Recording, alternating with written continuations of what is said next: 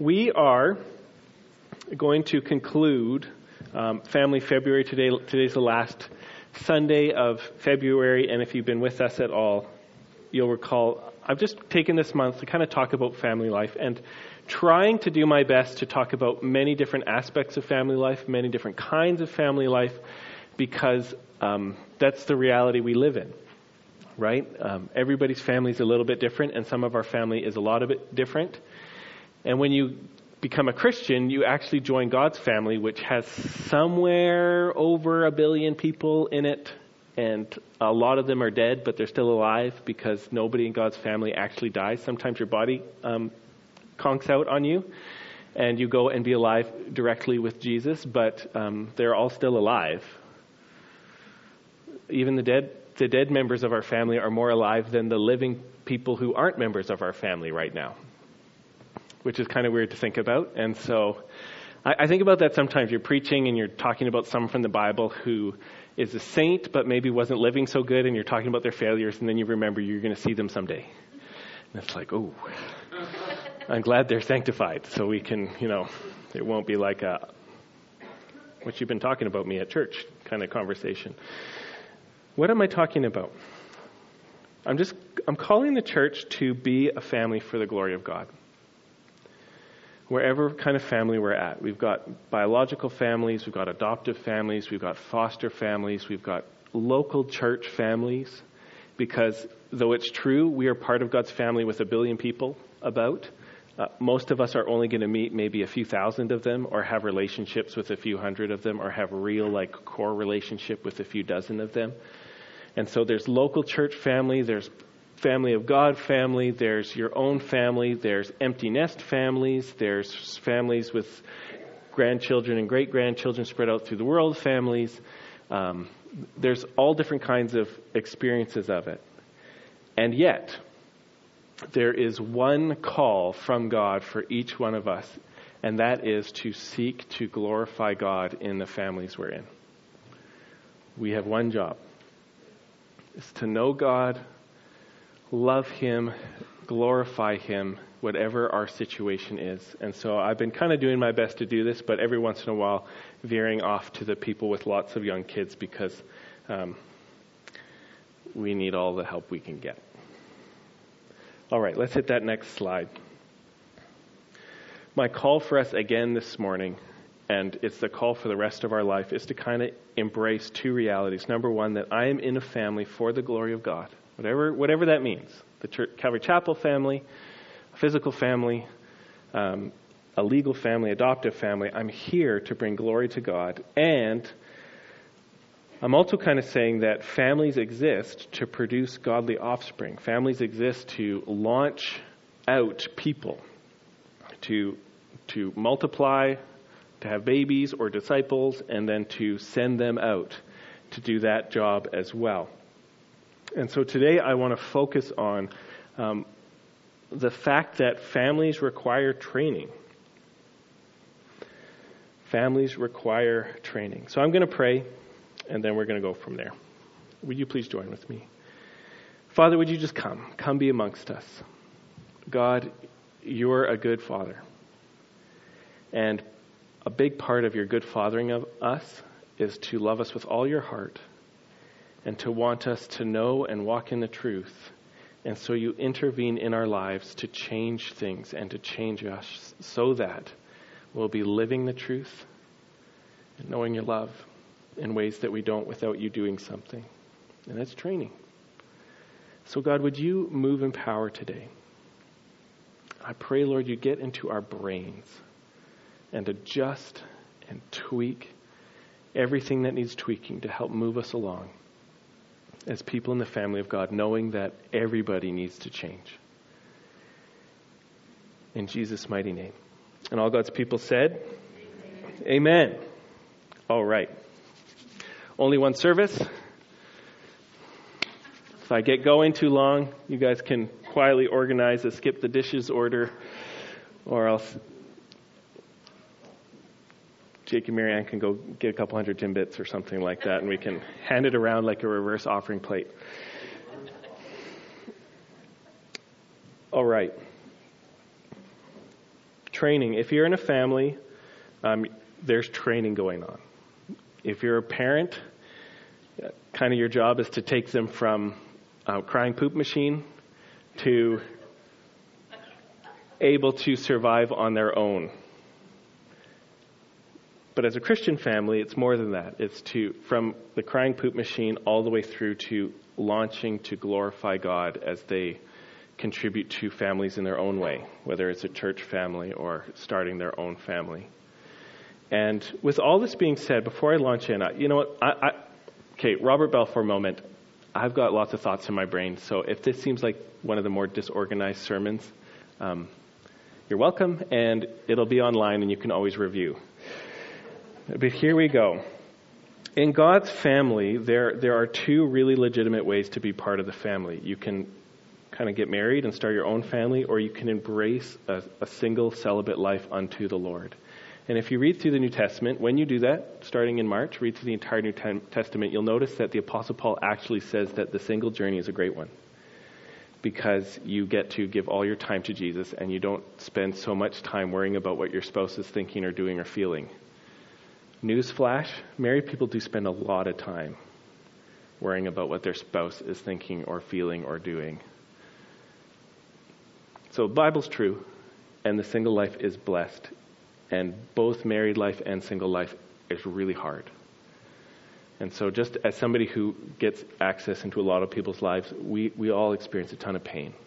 And so it's no good looking at one or the other and thinking that the grass is greener on the other side. We're actually supposed to hear the word of God. We have different problems, and we all have problems, but we can actually all follow Jesus. And the single life is actually has some real advantages to it because you can walk with God in a different kind of way. And I think the thing that undercuts us is we, we, we kind of forget to believe that and encourage each other like, we're here to glorify God, not to be married, or not, or to be parents or not. We're here to glorify God. And if that's our journey, the call is to whatever your situation is, what does it look like to glorify God now? Because guess what? Nobody here actually controls the future. Nobody here actually can maintain their singleness or marriage necessarily a week from now or a month from now. Like, we're not in control.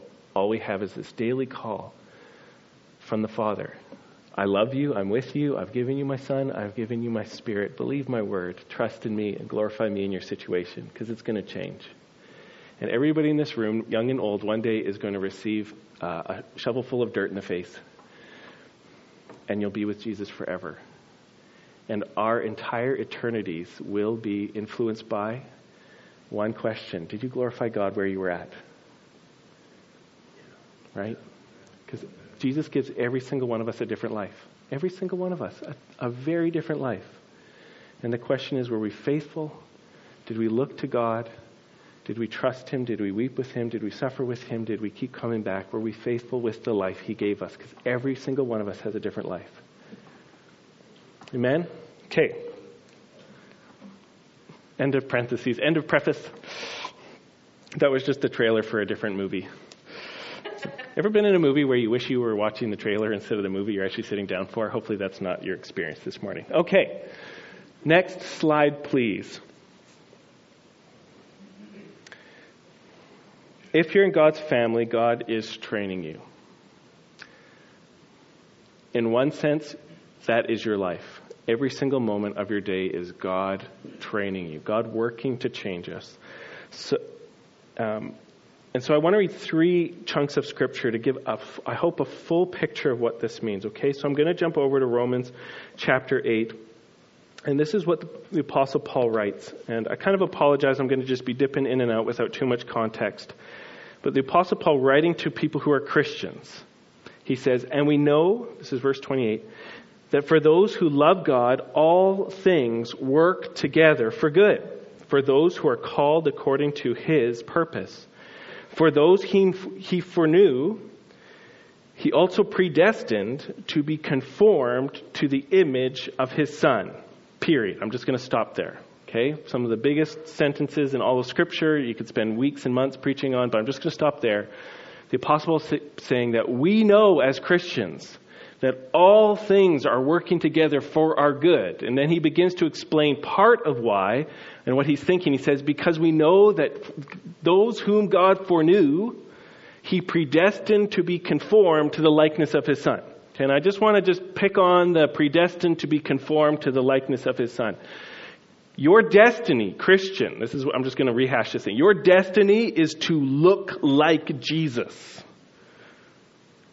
Your destiny is to have the character of Jesus and the feelings of Jesus and the thoughts of Jesus and the heart of Jesus. This is your predestined future. And I don't even need a crystal ball. This is what is going to happen to you. I'm already on the pulpit and it's not even, it's only three past 11. So when you're, when you're wondering what's going to happen in your life, this is your future. And for sure, for sure, for sure, that job will be completed at the beginning of the resurrection of the dead when we are raised and given new bodies that have not known sin and are free from the temptation of sin. We will be us acting like Jesus. And you'll still have yourself and you'll still know yourself and you'll still feel like yourself, but you'll sure look a lot like Jesus and act a lot like Jesus and feel a lot like Jesus and think a lot like Jesus. This is God's plan. You're being conformed into the likeness of Jesus. And then you back it up a little bit, and that is why we know that everything in the universe is working for our good. Because under the sovereignty of God, everything is intended to help us be more like Jesus in this life.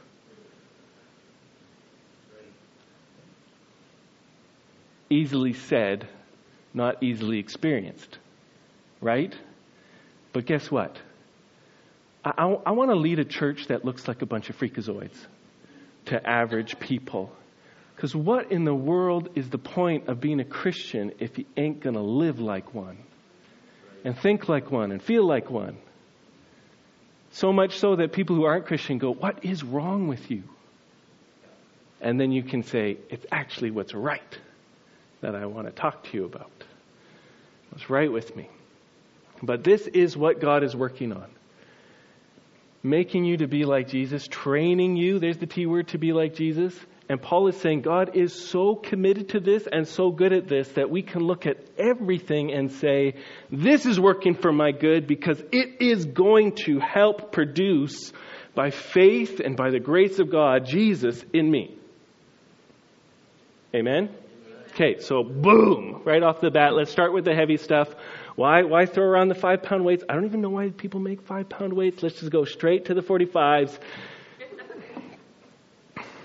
Anyhow. Next scripture from Hebrews chapter 12. As God is training us, He uses discipline. The author of Hebrews, writing to the church or the, the Jewish Christians who are being tempted to turn away from Jesus, because they're being persecuted, they're having their stuff seized, they're going to jail, they're being mistreated, they're being shunned, they're being rejected. And he says to them, this is chapter 12, starting verse 3 Consider him, meaning Jesus, who endured from sinners such hostility against himself, so that you may not grow weary or faint hearted. In your struggle against sin, have you not yet resisted to the point of shedding your blood? Pause, parentheses. If you're anything like me, you can think that sometimes you have a good excuse to sin. The scriptural level is if you don't look like a bloodbath from resisting sin, you could have done better. Okay, so end of parentheses. Because we lie to ourselves in order to protect our feelings. That was last Sunday. But you don't have to live like that because protected feelings don't produce spiritual fruit. Okay, so truth, truth, truth, truth, truth. And then you back up to two weeks ago, love, love, love, love, love. And then you back up to three weeks ago, it's all for the glory of God. Amen? Okay, let's keep going here. And have you forgotten the exhortation that addresses you as sons? Ladies, you get addressed as sons. Don't freak out about it. It's a good thing. My son, do not regard lightly the discipline of the Lord nor be weary when reproved by him. For the Lord disciplines the one he loves and chastises every son whom he receives. So two weeks ago, Being in God's family is about how much He loves us. This week, if He loves us, He will discipline us to remove from us the things that aren't Jesus and give us the things that are Jesus so that we look like Jesus. And we don't want to be disciplined because we don't want to be conformed. And we don't want to be loved. Why? Because we're worried we're not loved in the first place. But you are loved so much. And every good thing and every hard thing comes to us through the loving care of a Father who controls every single molecule and every electron that flies around in this universe. He knows it all and He plans it all out to bless you in love. And there are some experiences that are just so hard that you just can't even imagine that it's true.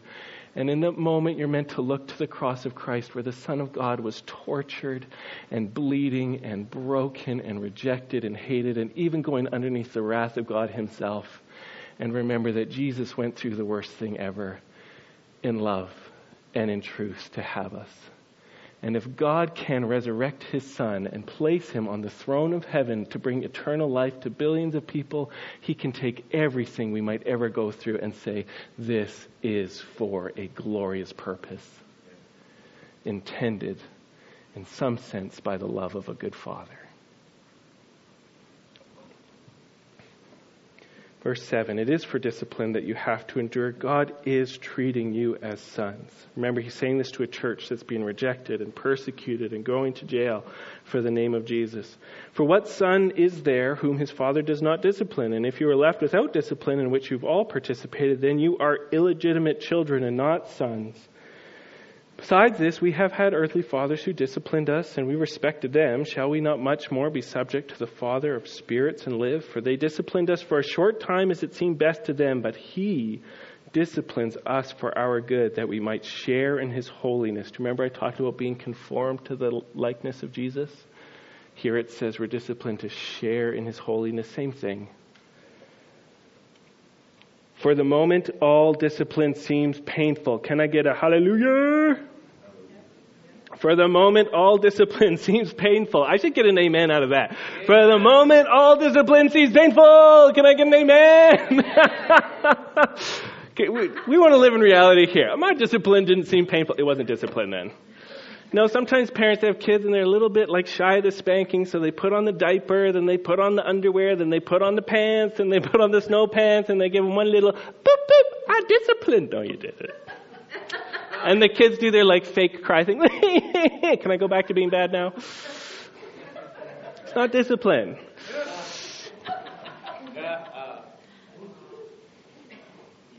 For the moment, all discipline seems painful rather than ple- pleasant, but later it yields the peaceful fruit of righteousness to those who have been trained for it. Peaceful fruit of righteousness conformed to the likeness of Christ, sharing in God's holiness. It's all the same.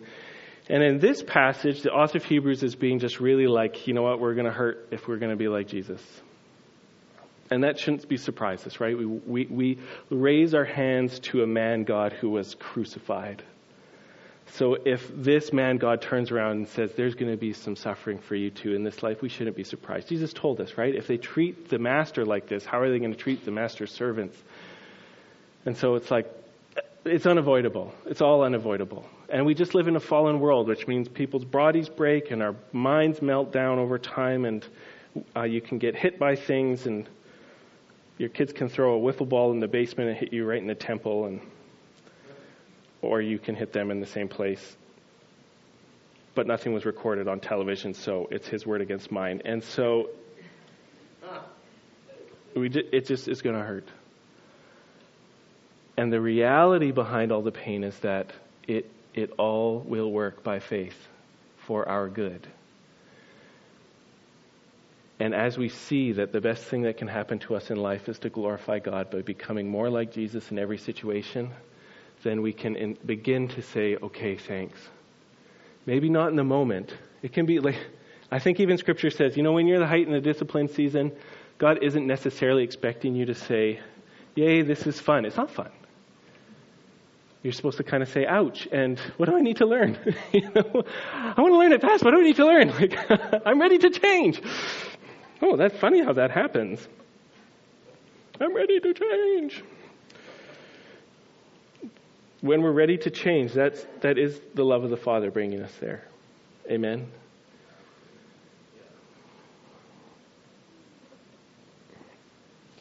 So God uses discipline, but that's not the only thing He uses. And, and I, and I want to say this because if, if we kind of think that disciplining is the only thing that works, then it's only half the story. And so I want to jump over to 2 Corinthians chapter 3, where the Apostle Paul talks about what is actually as much transforming as any kind of pain is. Because pain can touch a lot of things, but it can't actually give a new heart. Amen? Like you can, you can use discipline and training to get people to do a lot of things, but you can't actually give them a new God loving heart with it. And so the Apostle Paul, and this is, 2 Corinthians is already one of the most chaotic letters in the entire New Testament, but he has this great moment where he's just talking about the Lord, and he's talking about how Jewish people can read the Old Testament scriptures in this first century, but unless they see Jesus, it's like they're, they've got a veil over them. The same way that Moses in the Old Testament times, when he would meet with God and his face would shine with glory, people were scared, and so he'd put a veil over his face. And he said that, that veil persists, and now he, he says, um, but that's not our story as believers. So this is chapter 3, verse 17. He says, Now the Lord is the Spirit, and where the Spirit of the Lord is, there is freedom.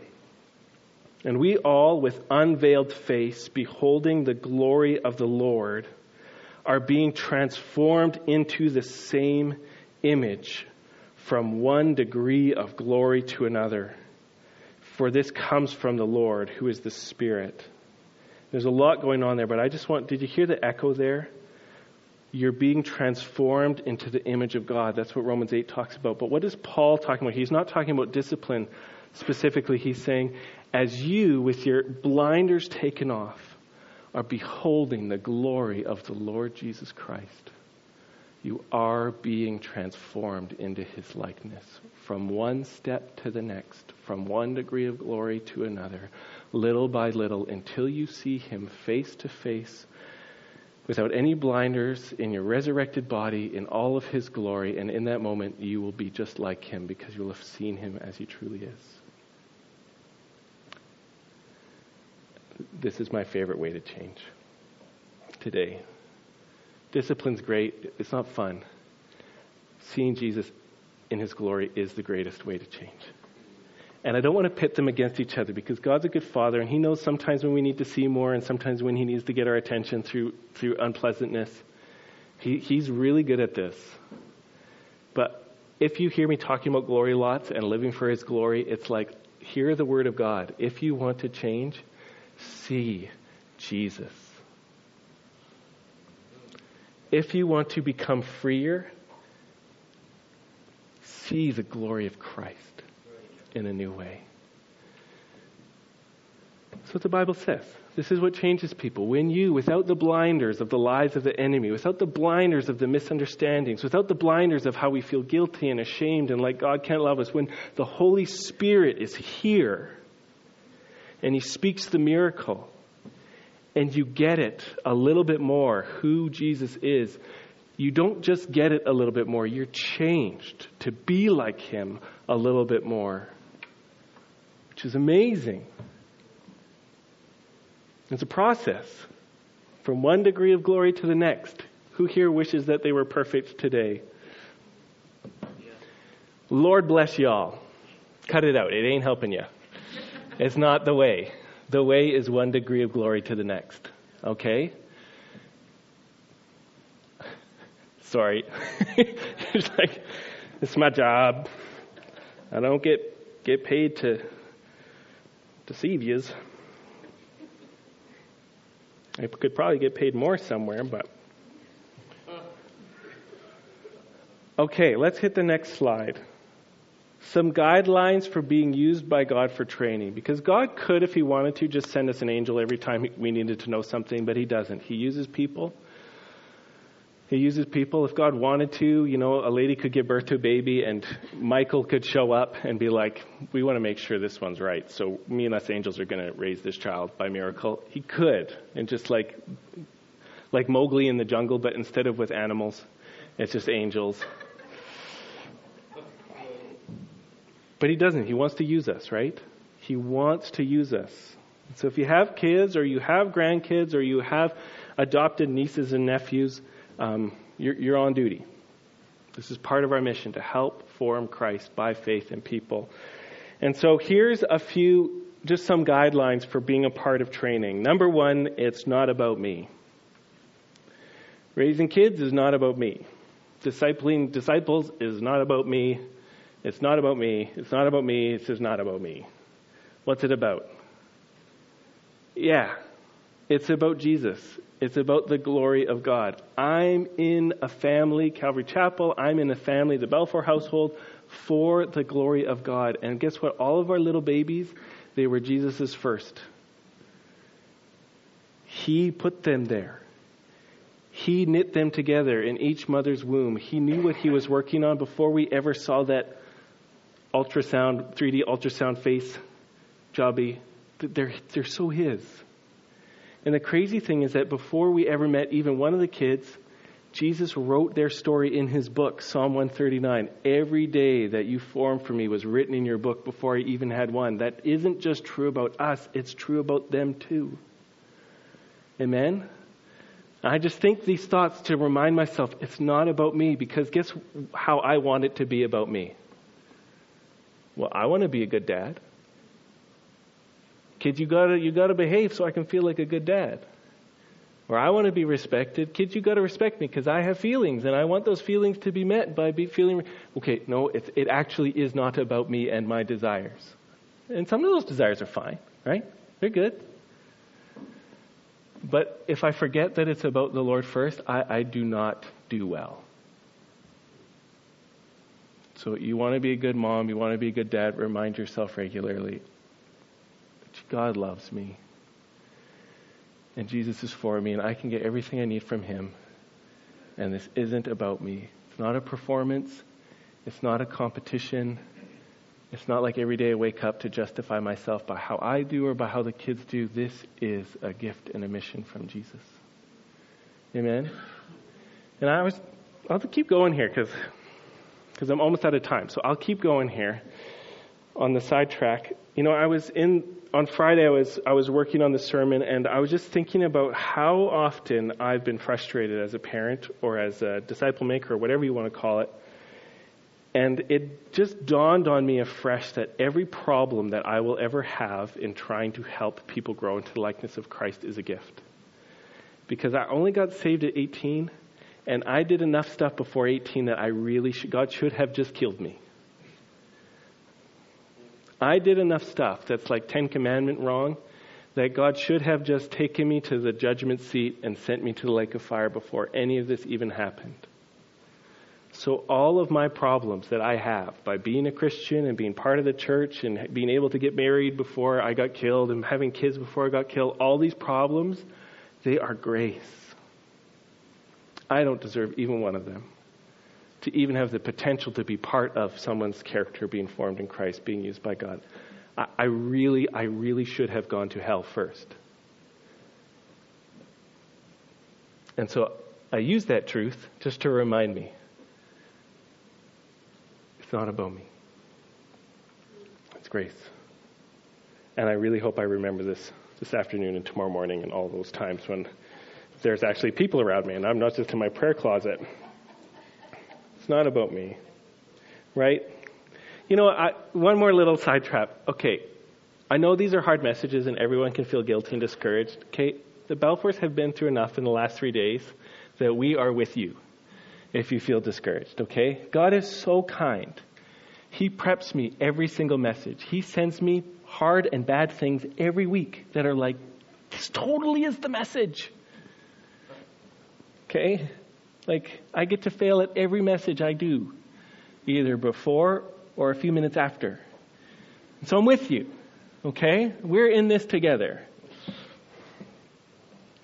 Number, point number two anger almost never helps when it comes to forming Christ in people.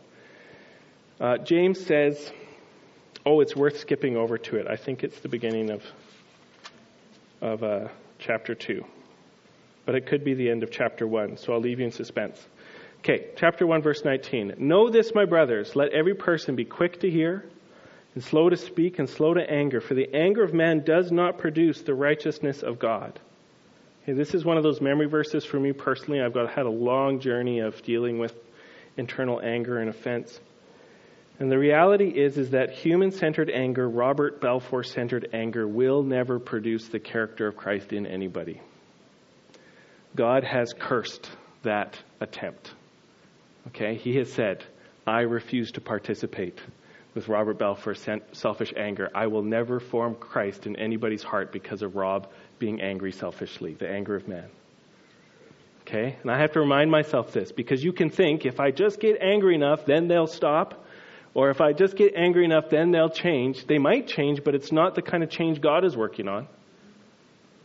Right? So just and, and the Bible knows people. It doesn't say never be angry like we can do that, but in Ephesians it says, in your anger do not sin. You're going to feel angry, probably lots. But when you're angry, don't sin. Amen? If you need to take five, take a breather, take a chill pill, have a Pepsi, turn on a show, collect yourself, pray, submit to the Lord, and then deal with the issue, you should do that. Never send the email angry. Okay? Please hear the voice of my experience telling you never send the email. Because then you just have more stuff to apologize for. There's this little rule, somebody said it once. It's like if you're the parent and you're trying to get your kids to stop sinning by sinning at them, you're disqualified and you should they just get away with it. That's the thing. It's like you're like, well, you did this, but then I did this, so you don't get disciplined for that. Right? because I'm the adult in the room. It was a good idea. I never done it, but it's a good idea. Heard about somebody doing that one time. Maybe maybe someone should make a movie about that. Another rule of thumb, the older they get, the less control we want, right? Some people are like, what are you talking about? When they come out, it's like little kids are born into like prison, right?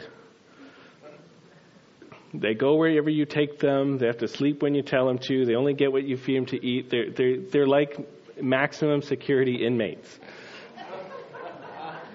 and because they're so weak, you, there's never a riot. right? But you don't want them to stay like that, and they won't.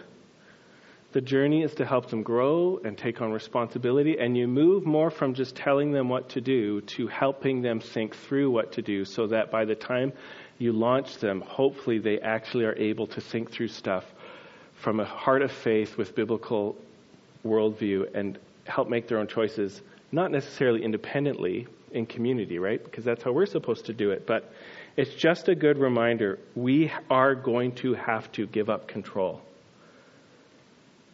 So let's embrace that process and help them grow. And again, all of these things are easier said than done. All right. Oh my goodness, we're almost done, and I've got three whole slides to do. Let's hit the next slide. Parenting. Let me, let me, because I haven't ta- talked to the parents much yet. I'm going to focus on them a little bit. Um, you know what? Reality check. As soon as you, you think that you might have conceived, the barrage of parenting advice starts coming at you. There's like 17,000 books, and two of them agree with each other, but you have to read all the books and then uh, and then the, the parents who are a few years ahead of you start telling you what it's going to be like, and then the parents who are way ahead of you say, "Don't worry about it," and then it's like, bah, and it's so important, and there's already the blah blah blah blah blah, and it's so, and then the Facebook, and then the Huffington Post for some reason thinks that they should teach you how to raise children, and then the same government that says you, you're okay to abort them wants to tell you whether or not you can spank them, and it's like. Can I just say that is so stupid? That's just, that is just hellish, evil, dumb. Yeah. And they don't get it. So there you go.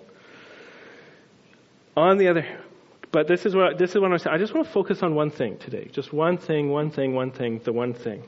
If you read through the New Testament, as a, as far as I remember, if you have an example that I haven't thought of, please email me. There's only one time in the New Testament two examples of one command that God actually gives to the children, where he addresses the children directly. It's in Ephesians chapter 5, I think, and Colossians 3, where it says, Children, obey your parents. One says, Children, obey your parents, for this is right. And then he quotes the Ten Commandments honor your father and mother, so it might go well with you and you live long in the land. And the Apostle Paul says, This promise of a good long life is still available to the sons and daughters of Christian parents if you'll do this. That promise is still available. It's not law, it's a promise. And then in Colossians it says the same things Obey your mother and father, for this pleases the Lord. Okay, parents, this is the one thing. God has told them He wants them to learn to obey you. And do you know what nobody is allowed to do?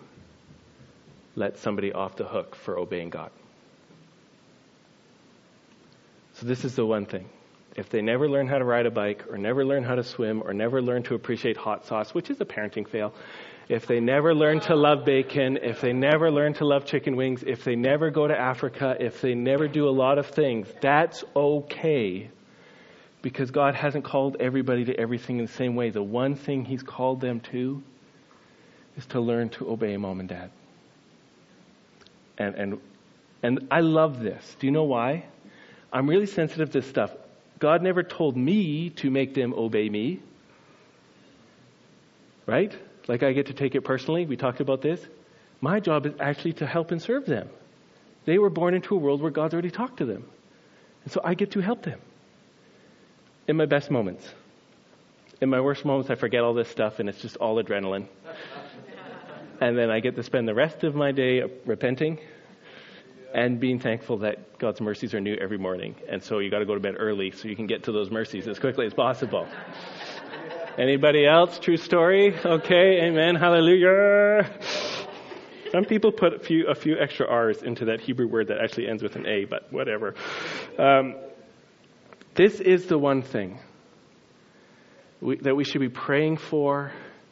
Is this the hardest thing? Yeah, sometimes, but it's the one thing. And so we need to just take it seriously. And this is what I'm, I'm calling you to because God has taken it seriously enough to specifically address them, when as parents we ask the kids to do something, that is what we are doing right now. That we, you stop. And this is what you're working on. Because this is God's one thing. Okay, so I'm a bit of a scatterbrain, so I, I'm too often in the habit of being like, Josh, go downstairs and fix everything and make everything look awesome. And then I get off doing my own thing. That is not serving anybody well. Right? This is the one thing. So if, if parents, if you're going to ask your kids to do everything, that is what you're doing. You, you got to do the follow up, and you got to do the, the help and the correction as it's needed. And as I've gotten older and realized I'm not super great at this because I'm a bit too scatterbrained, I'm actually trying to change myself to make it help better. So when I want the kids to do something, I'll often be like, okay, kids, bell for kids, I'm going to explain something I want you to do. Okay, everybody, do I have your attention? I'm about to tell you something I want you to do, and my expectation is that you are going to listen and do a good job. Okay, the standard is cheerful and quick, so no eye rolling and no back chat and no negotiating. I am expecting everyone to obey me when I tell you to do. You can get a clarification clarification if you need to, but not one of those lawyery clarifications where you're actually just stalling and hoping I'll forget and then hoping my cell phone will go off and then I'll forget that I'm telling you to do. So is everybody ready to obey? Okay? And then they usually are. Because I haven't just gone, from upstairs. and they just think I'm yelling at the TV or something like that. And then he comes downstairs, when you know the nothing, the Bible says, the Bible says, the Bible says.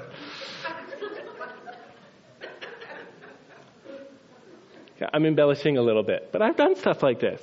Never got their attention, never helped them to understand, never dealt with them like they're little kids because they're little kids. I want, you want to set them up for success, right? And then when they do it, you can be like, hey, you pre- pleased me and the Lord. This is great. You can have one of the 1,800 Timbits that are frozen in our freezer right now. Just kidding. It's like 20.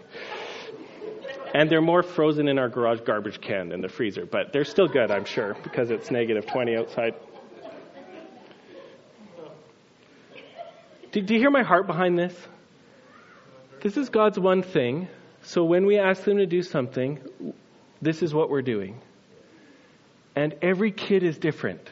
So every parent has an opportunity to feel like every other parent has it better than you. But who's got the mission in this moment with the kid? You do. So just glorify the Lord and do your best and pray and look for God to do the work because God's the one who changes hearts. But but this is the important part is just remembering we don't have the option. We don't get to say I want to be a slack parent or a modern parent or an easygoing parent or I have a high chaos threshold. Great. But nobody's off the hook for this. This is the God of the universe has said, I gave you this child to learn how to do this. And I think the reason why this is so important to God is because these kids are called to grow up and do what? Honor and glorify God. How do you honor and glorify God? You obey when He speaks. You believe Him and you respond well. So this is the training. This is the thing. Uh, amen? This is the heart of hearts. What glorifies God? God, you, you talked. I believe you. I will respond well with cheerfulness. God's like, I never meet anybody like you. Right? Do you remember that whole scene, Jesus and the centurion? And, and the centurion said, he's got this servant, I'm totally off the notes now, and the servant is sick. Blah, blah, blah, and he's throwing up. Parents, anybody had some bodily fluids flowing out of people's bodies in your house today? Empty nesters, remember and be grateful. and the bodily fluids, and it's a big deal. And it's like, you want the best care now. And the centurion says, go and help, go ask Jesus to heal this guy.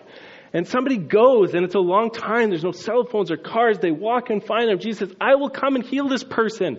And the centurion is so full of faith that he's like, You don't even need to come.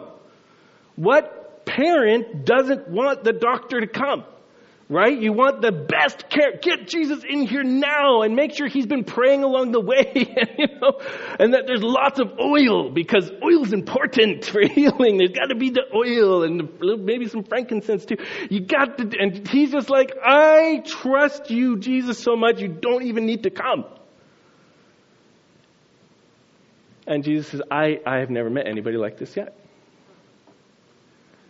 Okay, how did the centurion know how to treat Jesus? Because he was used to taking orders as a soldier. He said, Look, I understand orders. Some, if my boss tells me what to do and I don't do it, the, the guys come with the swords, they kill me. And so if Jesus gives my sick servant an order, he has to obey. Okay? It, there is something about knowing God in this. And if you're an older kid, if you're not in children's ministry, guess whose job it is to learn to obey mom and dad? Your job. Because God talked to you first. It doesn't say parents make your kids obey. It says you. If you if you came out of somebody at this church, but you're old enough to not be in children's ministry, you can do this. And you know what? It doesn't matter if your parents don't care. God cares. He wants to give you a blessing for doing this. And you know what? You will experience an unblessing if you don't. You want a lot of trouble in your life? Think you can ignore God's word on this.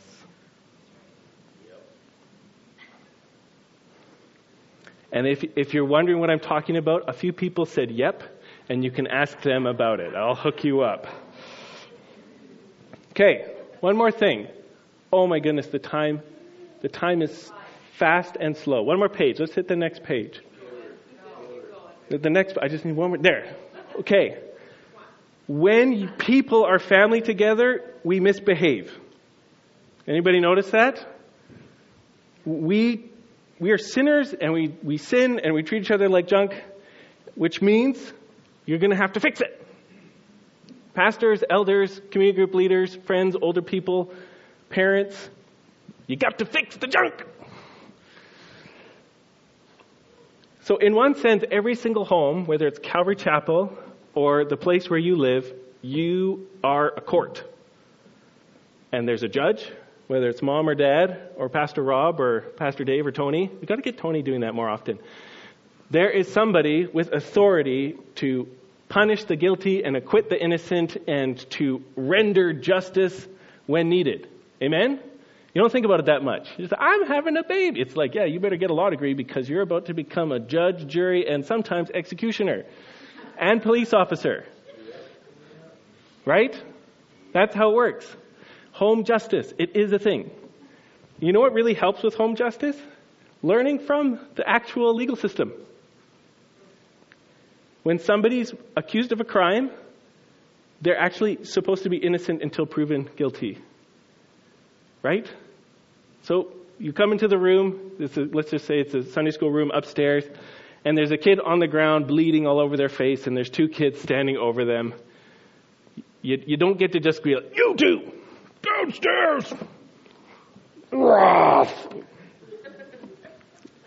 You don't know what happened, right? Or you come downstairs and the valuable thingy is smashed. And the kid is standing over it. The, the kid you know is the most like wiry and athletic. They're standing over the thingy and it's smashed. And you know what's happened. Except you don't know what just happened. Right? Right? Exactly. Got to check the tape. So people, even little kids are innocent till proven guilty. And people should get a chance to provide a case for their defense. Am I just making this stuff up? Do you remember in the garden when they ate the fruit and they hid in the bushes and God showed up? He knows what just happened. Did he just, was it just thunderbolts? He's just like, bush is destroyed. No, he shows up. Hey, where's everybody? innocent until proven guilty. Where is everybody? Well, we were hiding from your omniscience. Just checking it out, seeing if you're omniscient still.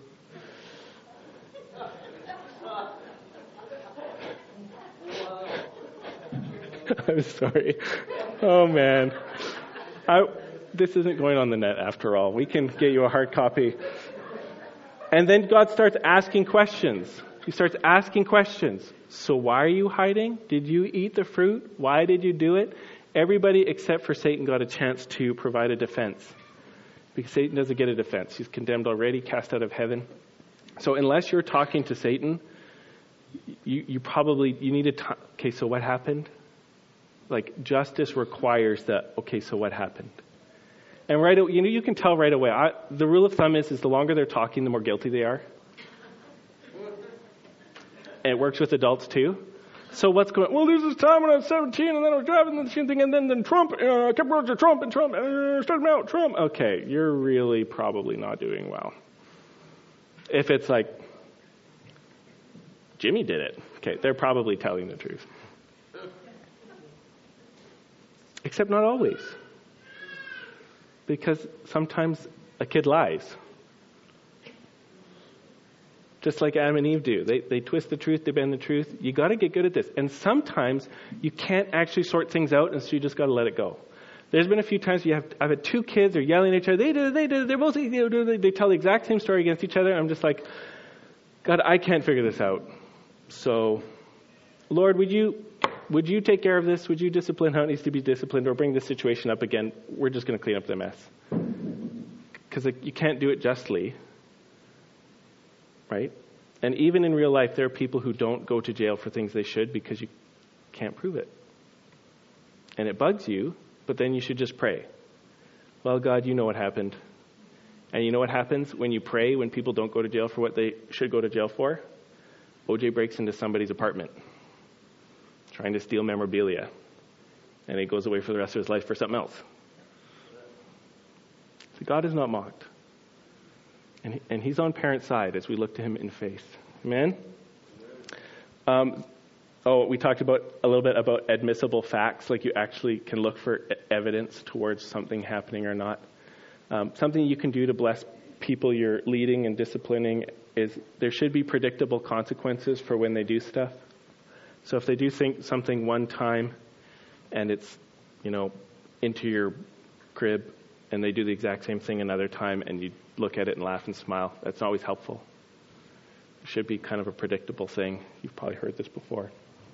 And good restorative justice. If you're ever going to discipline, kind of like looking for obedience, you're committing yourself to doing the whole process well.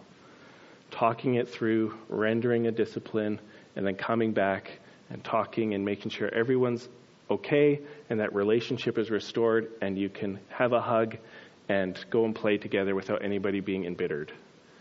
That's that's how families need to work. It, needs to be restorative justice. And if you need to fix your sister's bed because you messed it up or whatever, consequences that fit crimes are good things in general. All right.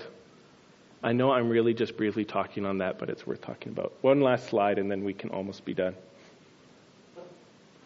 Helping each other follow Christ in a local church. Okay, so now we're not talking about the family family stuff anymore. All the kids are like, phew, that was tough. I hope mom and dad don't remember anything that was said. Maybe if I behave myself for two days, everyone will forget. We can go back to being normal. Because they're tricksy like that. I know your ways. You're tricksy, tricksy older, younger people. Tricksy. They're smarter than they let on. So we'll talk about church life.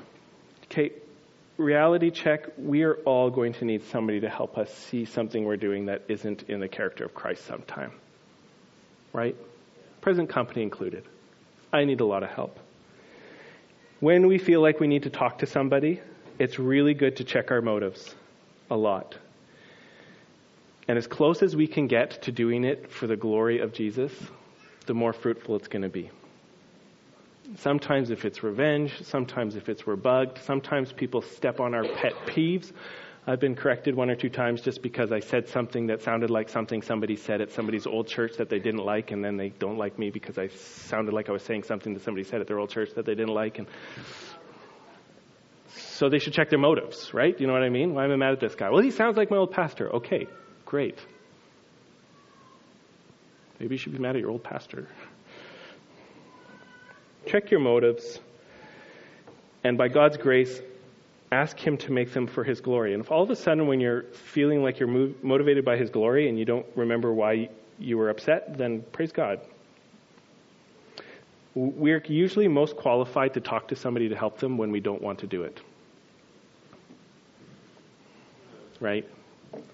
It is this thing like I love them, I care about them, I'm I'm willing to put up with a lot from them. Well, I talk to them. That's usually the sign that you're most qualified to actually talk to them. And if we really want to talk to them right now, watch your qualifications. It's those who are most spiritual amongst us who are called to help another brother who is caught in a sin. Amen? And again, we all fall down lots of ways, but we want to be like Christ. Remember gracious speech. There's a proverb somewhere that says, harsh word stirs up wrath, but a gentle tongue, something, something good. Remember your gracious speech and remember your lots of patience. You and I both know how slowly we change, right? You and I both know how slowly we change. How many people just wished that they were different? They put up their hands. Do you know what? If somebody does something that hurts you, they probably wish they were different.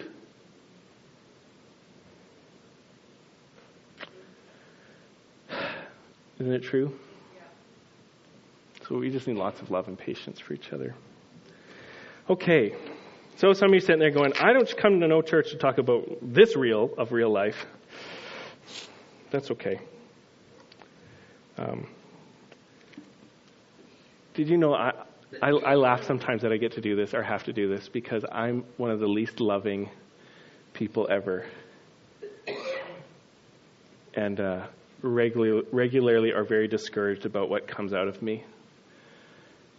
But I, I really want you to hear my voice. The more I just seek for this all to be about Jesus, for his glory. Keep asking the question how can I know you and please you in this, Lord? things do change. I'm, I'm a million miles from perfect. You'll, you will know when I'm perfect because you'll all be at my funeral.